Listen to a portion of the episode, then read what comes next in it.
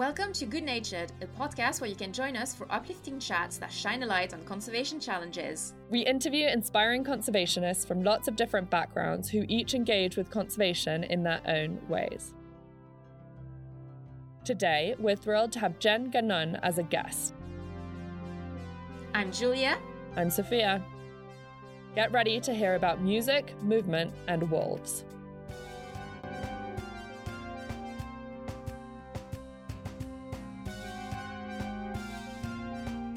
Sophia. Hi, Julia. So, today is the final episode of our second season of Good Natured, and we have an incredible guest to end with a bang. Uh, we are going to tell you all about Jen Gannon today. Uh, she is part of a, of a band, she is doing lots of cool stuff with music and dance, and uh, we can't wait to hear more about all of that. Jen is a choreographer, dancer, and musician, and she is part of Lost Walks. Lost Walks is an ongoing artistic project, and it's rooted in music, movement, collaboration, and conservation. And by partnering with wildlife organizations, the band works to raise awareness, empathy, and action towards protecting wolves and returning them to Colorado, which sounds very exciting. And while I was super excited that we were about to record our final episode of this season, unfortunately, I had technical difficulties that meant I wasn't able to join on the interview. So you will hear me having a chat and a debrief with Sophia as usual on the outro, but I won't be talking during the interview because I couldn't make it, sadly. So yeah, here is the episode. We really missed Julia during the interview, but I think you'll really enjoy hearing what Jen has to say. So let's hear from her.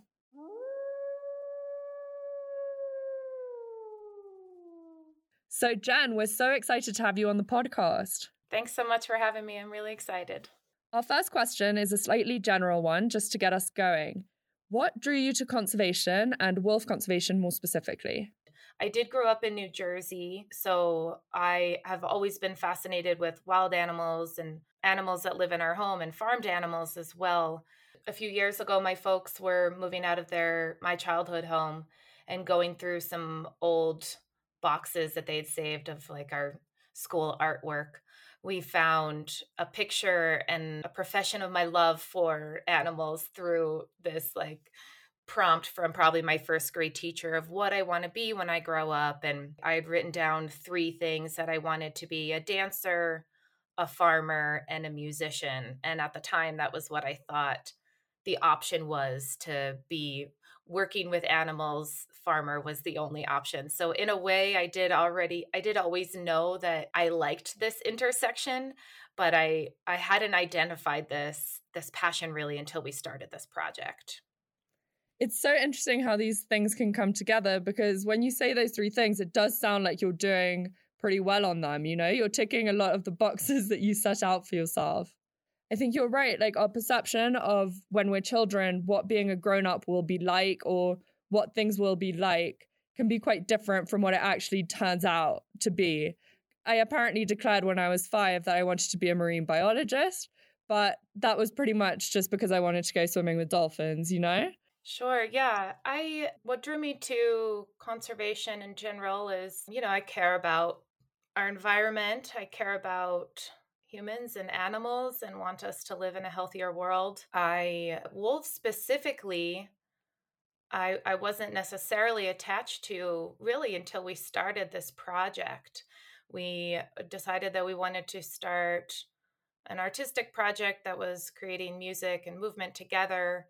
And I was fascinated with animals and the way that their kind of rooted movements move on the ground and the wolf came up as a potential character in a story that we wanted to write. So my real initial interest into the wolf was through this project and then when we wanted to learn more about the animal and get some lyrical content, we went to a wolf sanctuary in Colorado and learned a lot more about what was going on with them in the states and what was happening with them specifically in Colorado. And I had moved to Colorado in 2008 and was completely unaware of this movement that was already starting to, or that was already happening to bring the wolf back home to Colorado. So when we went to this sanctuary, I learned more about the animal. I became more fascinated with them. So although it's already very natural for me to care about animals. This was a completely new pathway to learn more about them and then to use that information through an artistic project. Speaking of music, what makes music a good medium to communicate about conservation? I think music is a really great access point to feelings and to emotion and empathy. I w- was already a musician, my partner is a musician. It felt natural to use that medium, but it also, I think it can really translate to an audience. And then, of course, it's easy to create more layers alongside of it with movement and artwork and the narrative. So it was really the first piece of this project was creating songs that then had lyrics with some intention behind it to kind of educate on wolves. And I think it is a beautiful way to experience emotion. I grew up with my dad as a classical singer. So although I didn't always connect 100% authentically to that style of music, although now I, I really do. When I was a child, I was sitting in big old stone churches listening to these beautiful choirs harmonizing with each other and making this big sound out of you know these what seemed to be like little humans. And it felt big to me even though i didn't really understand the music. So i think it can be a passive form of expression although for us it's very intentional. I think for an audience member it can be as passive as you want it to be and you can really get something out of it. It also it personally provides a lot of joy for me and uh, for our other members of the project where the emotion that we've put into the music and into the lyrics it can be really raw so it can feel you know kind of healing when we express that way and it can feel powerful and it, it's it feels like an easy way to express those emotions through music I think you're right. Music is such an emotional medium. Like it just puts across emotion in a way that is so effective. And I don't know what it is about music that does that, but conservation can be so emotional as well, right? Like there are so many big emotions and feelings and ideas that go into it and are behind it. And so it's a really fascinating union and way to approach it that I hadn't really seen before. Thank you. Yeah, I agree. It, it can be very emotional and it does feel like a, necessary outlet for me at least when you know when i learn about the kind of horrors that are taking place kind of in the war on wolves in the states it really affects me and it really hooks me. And in a way this is a way for me to process what i'm learning about and i think what other people are feeling when we witness this type of horror. And i think it can be maybe we call it like a home for that sadness or for that despair and a way to kind of process through it as more if information comes along. So it's kind of a combination. So as you are creating this music and putting it together, it's like a source of catharsis for you and somewhere for you to put all of your emotions and process how you feel about everything that's happening with the wolves. But at the end, at the same time, I think it can also be an emotional experience for people listening to sort of capture these emotions and identify with them and maybe even find a home for the way that they are feeling. So, almost a way of accompanying them as they process their emotions as well. I, I hope so. That is part of our, our hope is that when somebody experiences either our songs, our videos, or a, a live performance, I do hope that they come away with like a feeling and then maybe that develops into looking into that a little bit more, not just as a personal way of processing it, but maybe to learn more about what are these songs about? What is this story? Is this rooted in fact? And hopefully then having like an access point to an interest in the movement to bring wolves home and to protecting them. Your new album is titled Blood Lantern. Can you tell us a bit about the meaning? Sure. Um, it's a name that's actually based off of how pack structure and their family structure has enabled the wolf survival and then the development of wolf culture with knowledge transfer across generations. So, older wolves are sharing hunting strategies and techniques with younger wolves then passing down knowledge from one generation to the next, which then maintains this culture that's very unique to that pack or family. And I think this is something when I learned about this kind of wolf pack culture, it was really touching to me because I think we can imagine sometimes that humans are the only ones that have this with our families, that we have culture, that we have deep roots that we're learning from our elders and it, it's not true that animals because they speak a different language and communicate a different way sometimes i think we do a disservice by not listening or learning that way. So it's really meant to kind of engage the audience in knowing that families exist and cultures exist outside of our very own unique individual cultures or human cultures and speaking of packs and groups, this new album sounds like it was quite a big group project. Could you tell us a bit about the artistic process behind the whole project and how you work with other people, like biologists, to bring it to life? Absolutely. Yeah. So we're an ongoing project that's rooted in music, movement, collaboration, and conservation. So the music part is we have six musicians that are working within the band to create the songs and the lyrics that go along with it. We have a crew of dancers that are creating movement in collaboration with the music. And then we have many other folks who are kind of in the community who are supporting us either through donated space so we can meet on a weekly basis to rehearse and practice. They may be collaborating with us for a short term project that maybe we're doing a beer pairing together or they're creating they're helping us create art that's based off of our story.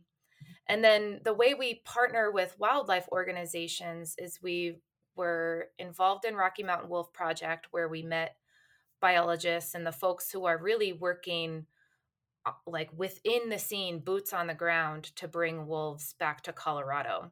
So working on getting um, the initiative on the ballot in 2020 and then now working within these working groups who are really figuring out a management plan uh, so wolves can be safe when they are brought back to Colorado. We were really lucky to get connected with a woman named Kate Vanelli who years ago offered to just like sell our merch at one of our shows. But she's also she was kind of hiding from us at first. She was she's a National Geographic explorer. She works with rhinos in conservation and cheetahs. And then she's also a beautiful visual artist. So she helped us create our record cover, which kind of displays a wolf and then many wolves within the picture with other, you know, environmental elements in the background. So we've we've had so many different connections with different folks who, although they don't perform with us, are really involved and have really supported us in getting to where we are and how we can get to perform this the way we want to. Oh, that's so cool. And it just sounds really collaborative, which is great.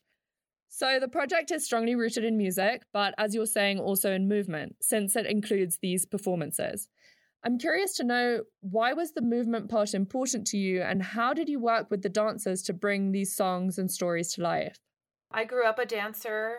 I was performing until I was about 26 with other dance companies. I dance has always been really important to me and something that I enjoyed as a dancer myself and then as an audience member. I think it can um, relay some of the similar emotions that we were talking about with music. And I really wanted to add another layer and have it feel like an inclusive performance that includes many different access points to the story or to the emotion. And when I I started experiencing a dynamic disability in my late 20s and realized that I myself would not be able to move the way I wanted to, but I really still wanted to be creating in that way. And it still felt really cathartic for me, even if I could only use my words in expression to then work with other folks who had a different ability than I did with movement. So eh, when we started the project, I maybe thought there was going to be a point where I would be playing some of the music and then I would pop down and do some movement with the dancers. But by the time that we actually started gathering dancers who were interested in the project, I was actually in the hospital after a heart surgery and was still finding inspiration for movement while my friends through dance were gathering folks who were interested in the project and holding a sort of audition but I, I really put that in air quotes because we we wanted to anybody who wanted to be involved at this point and cared about kind of part of our vision and mission we wanted them to be involved. So we had a group of very diverse dancers with backgrounds in, in many different aspects of dance who were who helped us create the initial production uh, which was our first record, Wolf, Woman, Man. And we've been able to perform for the most part all together. There are some moments where space will not allow our entire performing crew. So occasionally we will perform as as just musicians, as just a kind of regular old rock and roll band. But I really do think that the gift is in kind of presenting music and movement together because it there's this beautiful marriage between the two of them and because the lyrics and the music really find its way into the movement it's very intentional how we create together i think that it really can go hand in hand. In the work that you were doing as a choreographer what was your inspiration? Was it the movements of the wolves? Was it kind of the landscape? Was it maybe the emotions that you were feeling about the wolves or what what went into it?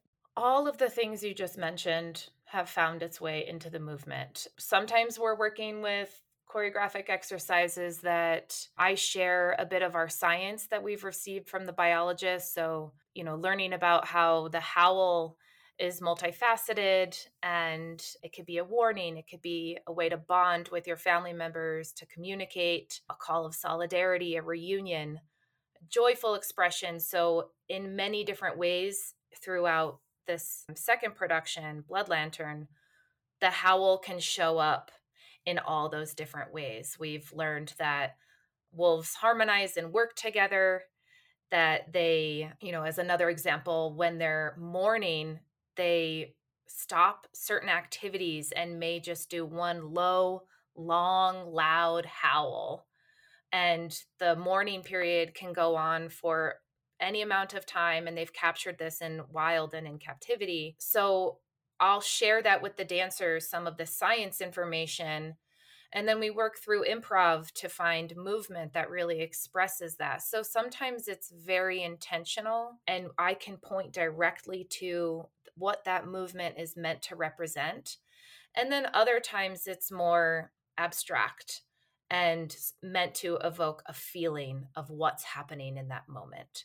So you've got musical wolves, not only musical people. That's amazing. So, having spoken about all of these songs, do you think you could walk us through the writing of one of them and just tell us a little bit about the lyrics and what inspired them? Sure. We, in the very beginning of our narrative in Blood Lantern, this new record, the first song called Dawning Mountain is really about how wolves are starting to wake up and gather and move through a new space and how they're following each other and working together and following their alpha uh, leader and bringing them into a new space. And that's kind of setting up the scene for the next piece, which is the title track, Blood Lantern. And this song is about how wolves are really supportive of our environment, all, even though humans don't see it that way all the time. So for instance, one of the lyrical phrases goes, We have the paws, the claws, the grip to reach where you cannot, trophic and cascade with the wolf, an ever rising crop. So that's based off of the trophic cascade and how wolves being an apex predator can have a, an effect on the environment all the way down to songbirds and the health of our rivers and our grasses and everything that can live in an ecosystem when you take that apex predator out there may be a disastrous effect that happens. So we're talking about the trophic cascade in this song.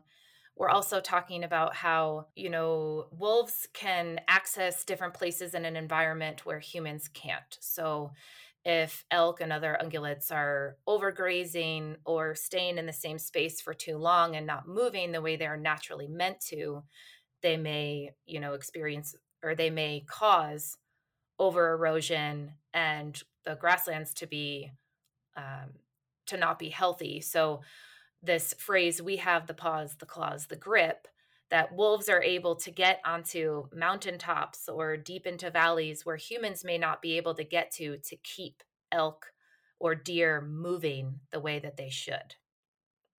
What does the combination of words blood lantern refer to? Blood lantern. So the blood is kind of the nod to family culture and like the blood pedigree, really, that we have this shared experience running through our blood. And then lantern is meant to evoke the feeling of somebody leading the pathway, lighting the path to follow. So the light in the tunnel basically is meant to kind of showcase the alpha who's leading the pack through a, a new space. This is a question that we ask everyone who comes on the podcast. Is there another conservationist you find particularly inspiring and why? You know, probably Kate Vanelli. That's the woman who created our our record cover and she is a, a humble artist. She is an educator through National Geographic as an explorer and the way she makes these connections through different art forms and then also different projects that are educating the public on different movements within um, animal conservation. I think that she does a really beautiful job of educating the public through art and then also through making connections through different organizations. That's so cool. Our last question Do you feel optimistic about the future of nature? If so, why? Or if not, why not? I feel a balance, I think, of hope and despair about the future of nature. I find it honoring to kind of hold both sides that it's okay to lean into the sadness and the despair and the horror that can happen in our natural world. And I, I had a close friend of mine once tell me that it's okay that I don't always have a positive attitude, that we'll get back to it at some point and not in a in like a toxic positivity type way but in a way that it's okay to honor that I'm a sensitive person and things really hook me and sometimes feel poisonous when I witness or or learn about something that's sad and awful in the natural ecosystem but that I think that's also how folks can attribute empathy and full feelings as a gift of motivation because eventually it does once i move through it it can motivate me to keep going. And i think then in the end empathy and coexistence is really what gives me the most amount of hope. And i think I, I would like to when i can be choosing the side of hope rather than despair on what the future is. I think you're so right. It's a balance and i think acknowledging that grief can ultimately be really empowering by kind of giving a voice to it and allowing yourself to acknowledge it and move through it. But hope is really key as well in terms of staying motivated and kind of managing to keep going. I think that probably brings us to the end of our questions. So thank you so much for being with us, Jen, and thanks for sharing all this information on your project. Thanks so much for having me. It was really wonderful to chat. If our listeners want to find more information about you, how can they do that? You can check out our uh, new record, Blood Lantern. It's on all music streaming platforms. You can look at our websites, lostwalksband.com, and then Blood Lantern has its own website, bloodlantern.com, where you can learn more about our narrative through lyrics, and then you'll also receive some wolf information. And then you can follow us on socials to stay up to date, know what we're doing, and know when we're performing.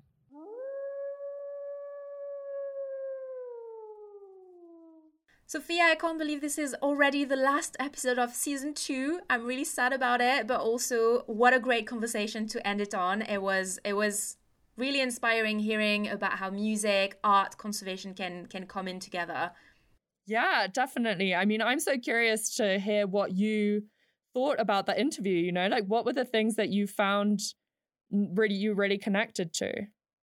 Yeah, I mean, I'm not gonna lie. I had major FOMO, being like, you know, at home, not able to join that call because of of my Wi-Fi. But um, it was it was a brilliant conversation. So I'm so happy that I got to uh, to listen to it afterwards. And one thing that really resonated, which you addressed during the interview, was this idea that you know what you want to do as a kid sometimes can be kind of spot on, but also kind of limited. So I remember I wanted to be someone who studied animal behavior in the wild because I wanted to be like Jane Goodall. And you know, it kept with me for a while because I even wanted to do a degree in um, ethology, the study of animal behavior. But then somehow, you know, my career slightly adjusted, and I realized that it's quite a, a niche thing to do, and so you you kind of course correct a bit as you go in in your life. Yeah, it's almost like the sentiment can be really powerful. And even sometimes, weirdly, like the name you give it can be accurate, but what you end up doing is so different from what on the day to day than what you expected. Something I really liked about Jen's and Lost Walks' approach to conservation was just the way that it's so collaborative. And so the idea that it's not just about one individual's drive, but about how we can pull together the drive and the talents of lots of different people in order to get to a common goal. For sure. And uh, I love that as well this aspect of there's so many people involved. And so, you know, it, it seems that even in terms of like lyrics or thinking about choreography, it was very much this this synergy of different people coming together and having these thoughts of how they wanted it to sound, uh, what the choreography would look like. But also, I love that they really kind of engage with wildlife biologists, with conservationists, and and learn from them to make sure that what the lyrics were about were actually as accurate as possible, which I thought was was a really cool way of going about it. Yeah, and even their way of connecting with uh, Jen's inspiring conservationist, Kate Vannelli, I thought it was really cool because they met at an event which Lost Walks was already doing. And so I think there's something really cool to the idea that in order to find the right collaborators for your project, it's not always about just like finding and identifying and targeting and emailing loads of people. Like if you start doing the project in a way that feels good to you and in a way that you're connected to, people will find you as well. And a lot of those might be people who can bring such valuable perspectives and talents to your project. Yes, it reminded me of a conversation we had in season one where we were saying, you know, how important it is to find your tribe. And in that conversation, we were saying a bit more people needed to actively look to find these people. But I love that in this case, it's the reverse that happens. And I think there's a lot of power to it, you know, putting yourself out there. And especially now with social media, you know, you can do that pretty easily. And um, and then you attract people who are interested in what you're doing because they can see that you have that passion and that you're working on these topics that are of interest to them as well. And it's such a balance because obviously Jen and the band and all of their collaborators had put so much work into that performance already. But that was kind of what allowed them to get to this next stage and to just find the next people who would be really great to work with. Yeah, and actually that brings me to um to another point I wanted to make about the importance of context. I feel like in this conversation it was so clear that the context here was so important. So Jen was saying she always had an interest in animals and you know the environment in general but uh, she didn't necessarily have a passion about the wolves specifically until she moved to colorado and started hearing about you know the wolves and the fact that people were trying to reintroduce them and and started really learning from outreach projects and conservation projects that were local to her area. And so I think sometimes it's kind of like this synergy of different things coming together, and suddenly you have this combination of factors that makes you click. You know, suddenly you're like, oh, okay, this is all coming together, and now I'm seeing this artistic project that we could we could start based on everything around us. And I thought that was really cool. Mm, like the way that wolves hadn't been her focus at all until she moved to Colorado. Yeah. And I think it happens a lot in life. You know, you, as we said, with this idea of what you are as a kid can evolve a lot. You know, you kind of like go to different places, move to different countries, and then discover new things or new ways of doing things and that can really impact on on the way you see your life and what you decide to focus on which i always find quite interesting i think that's so true and even if like her context changed or the species or the focus changed, there was this continuity, right? And this kind of already she had an interest in animals and in music and in dance and in movement because she'd been a dancer. And it was just kind of finding a way to combine those things and to bring together this sort of catharsis of it's almost like using these like artistic and musical talents that she had in order to address a topic that maybe hadn't really been explored in this way before and that she was uniquely equipped to do. Mm, and I think it connects with we've had that with other guests as well throughout our two seasons so far of this idea that you can really tap into your feelings through art. And you know it's a, it's a different way to express as well what you might be experiencing or the way you might experience nature or the future of the planet which is obviously quite a heavy topic but I feel through art we really get to explore those things in in a very different way. And I think it's what makes it so powerful because you know you can give people a lot of scientific facts but I think there's something with the music and the dance and just the art in general that makes it resonate completely differently with people and kind of taps into these different aspects of it. I think you're right. So many of our guests have touched on the way that art can be a way to process emotion, to explore the world around us, and that it can just be such a valuable thing to have kind of in your toolbox within conservation. So yeah, we've had lots of amazing guests this season. We hope you enjoyed them. This is this is it for season two of Good Natured, but we would love to hear your views. You know, if you've enjoyed a particular episode or each of our guests said who was inspiring them, you know, if anything resonated, we'd love to know. So please let us know on social media using hashtag conservation optimism. Um, Spotify now has an option for you to rate the podcast. So, you know, if you haven't done so yet, please give us a, a little rating on there. And uh, yeah, so that's uh, that's it for this episode. We hope you enjoyed it. And uh, as usual, as well, if you have any thoughts or reaction, you can also send us a voice note at podcast at conservationoptimism.org. And before we officially sign off and go into the credit, just a quick note to say that we have a little treat for you at the very end of this episode. So don't stop until you reach the very end of this podcast. We've so enjoyed doing these episodes and talking to these fascinating people and being able to share that with all of you. You can also reach us on Twitter at Conserve Optimism. This episode was produced and edited by Julia Migné and myself, Sophia Castello Tickell. Our theme song was composed and produced by Matthew Kemp. Our transcripts are available thanks to the help of Alexandra Davis. This season of Good Natured was funded by Synchronicity Earth, the Whitley Fund for Nature, and the University of Oxford Departmental Public Engagement with Research Seed Fund. And again, just to finish on, a big thanks to all our guests this season and to all of you listeners.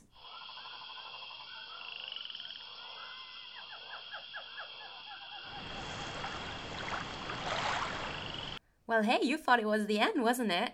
But not quite yet for you, as this is the end of the season. We've got a special treat, and we have actually embedded the song Blood Lantern to this episode, so you get an idea of what it actually sounds like as we talked about the lyrics a bit earlier in the episode. So enjoy the music. Bye.